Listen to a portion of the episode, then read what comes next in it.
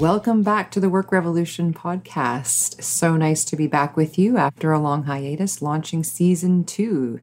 I am excited to be launching a new look, a slightly new format, and bringing on my new co host, which I want to introduce to you today the amazing Lisa Schmidt, who is an executive coach, organizational consultant, and a writer. Welcome, Lisa. Deborah, thank you for inviting me. I'm in such good company to be able to do this with you. And one of the reasons I'm here is I've been a huge fan of your first season with some of the great conversations that you've had with your guests and the questions that you've brought about some really important aspects of our current working lives. So thank you so much for inviting me to be a part of this. I'm so excited to be launching this season. We're going to tackle some really interesting topics and we're going to be pushing the envelope a little bit. And I thought we would start with just a little explanation of why we're doing this, what's this going to be about. So let's just get right into it. Lisa, like, tell us a little bit about your why for wanting to have some of these conversations. Oh, such a great, great question because I have uh, quite a few whys, but I'll uh, start with by saying this. So, like many of us, you and our listeners, I started working in my teens. My first job was an ice cream parlor making soft cones. And uh, I wasn't very good at it because it involved twisting with one hand and pulling a lever with the other. But I managed to get through it. And it was a summer job, but I didn't last the summer. One day I got to work 40 minutes late. I was riding my bike from the town I lived in to the one across the river where I worked, and the bridge was up to let a boat through. And even though I'd left plenty of time to be able to get to work as I did every day, for this reason that was out of my control, I was fired. Wow, they fired you for being late? Just yeah. like that. Just like that. And I was 14 years old. Hmm. So, apart from babysitting, this was my first real job. And in hindsight, it kind of set the tone for what my working life was going to be from that point on. And I do want to say a bit more about that because I'm no longer in the soft cone business, but uh, that kind of boss employee relationship was actually did kind of lay some groundwork for some later experiences. So let me just add a bit to that. I've been in the workforce for over 40 years, and I, like many, worked through high school and university. I worked through getting my master's degree and my coaching certification and worked through marriage and divorce and illness and grief. And I gave what I could in my time and energy and skills and labor, both physical and emotional, as we know that often falls to, I would say, roles that women are hired for. But we'll be touching on that in later episodes. And not once, not once in all that time was I asked what would allow me to bring my full potential to my work. Instead, just about every place I worked, I, at one point in the year, was asked what my objectives were for the year, and I had to write them all down, one for every quarter or number for every quarter. And then a year later, I was assessed on what I thought I needed to get done the year that my performance review was up. And it just made no sense to me because so many things happen over the course of a year. And yet I was evaluated on the me that who was a year younger thought that I would be doing over the course of that year. Anyway, it just seemed it didn't make sense to me. And not once, in addition, was I asked what kind of leader or what kind of leadership I needed to bring my talents to the work I was hired to do.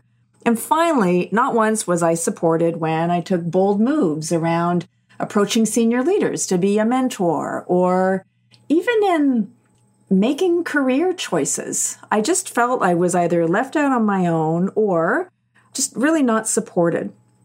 And the only career conversation I ever had was with one boss who asked if my goal was eventually to have her job.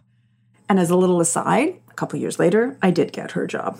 Why do I say all this? I say all of this as work or jobs as we know them are largely disengaging, deflating, and demoralizing. This is speaking from personal experience, and you might call it an opinion, but the science and the data back it up. I know that it doesn't have to be this way.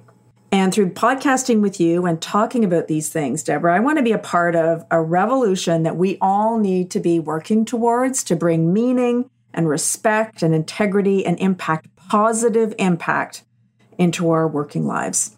That's my why. Nice. Yeah. Yeah. What about oh, you? I love it. I'm learning new things about you.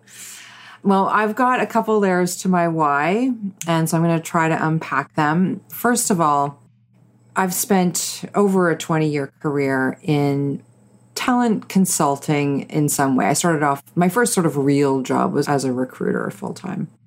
And I went on to do, you know, talent related work and consulting.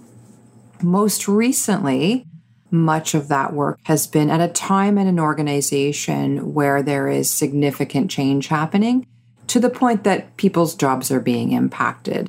So I've been there in organizations for that point of change and transition. And I've also been the person who was first in the room after someone lost their mm, job. Right. Working with hundreds of professionals across many different industries at different levels who have just learned that they've you know, been restructured or downsized or made redundant or their work's going offshore or whatever it is, which has just become the norm now. Right.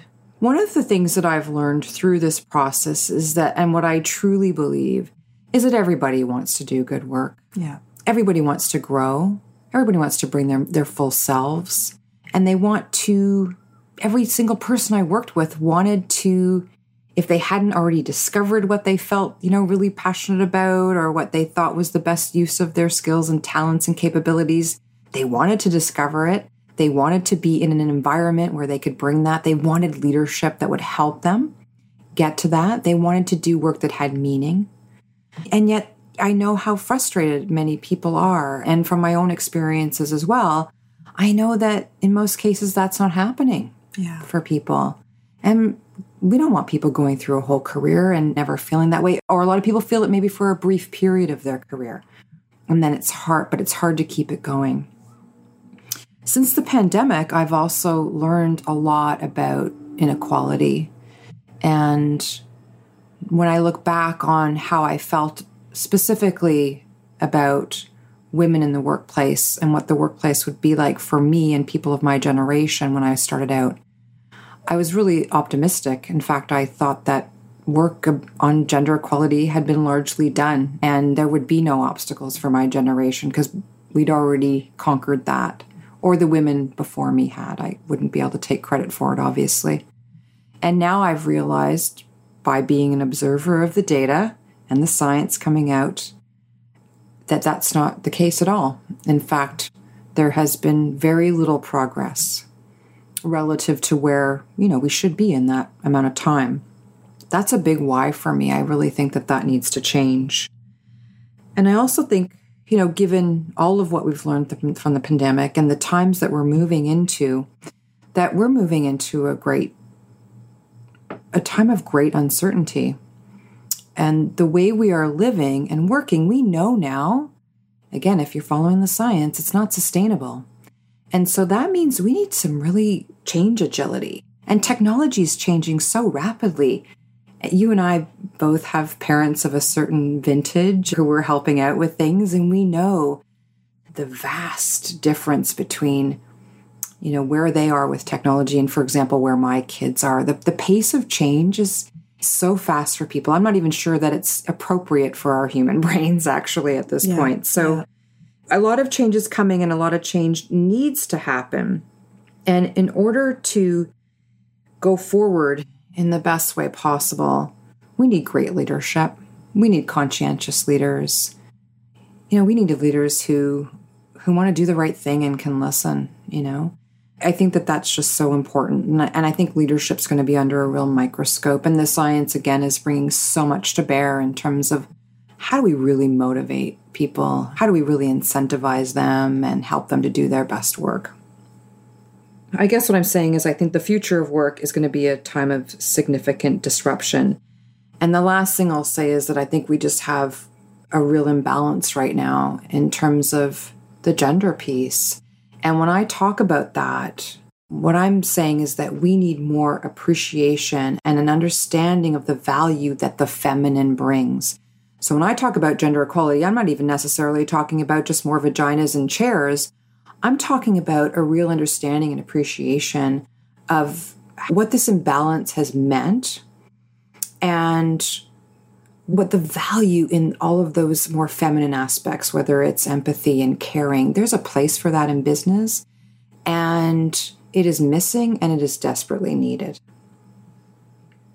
I could not agree more. And what's going to be fantastic about the season coming up is we're going to get right in there with all kinds of ideas. We're going to be bringing information. We're going to be bringing guests. We're going to be having some of the conversations that need to be had and people are starting to learn to have and hopefully will help seed some of those conversations in organizations. And the other thing that we'll be doing is, in addition to releasing two episodes every month, we're going to have a very brief Ask Us Anything.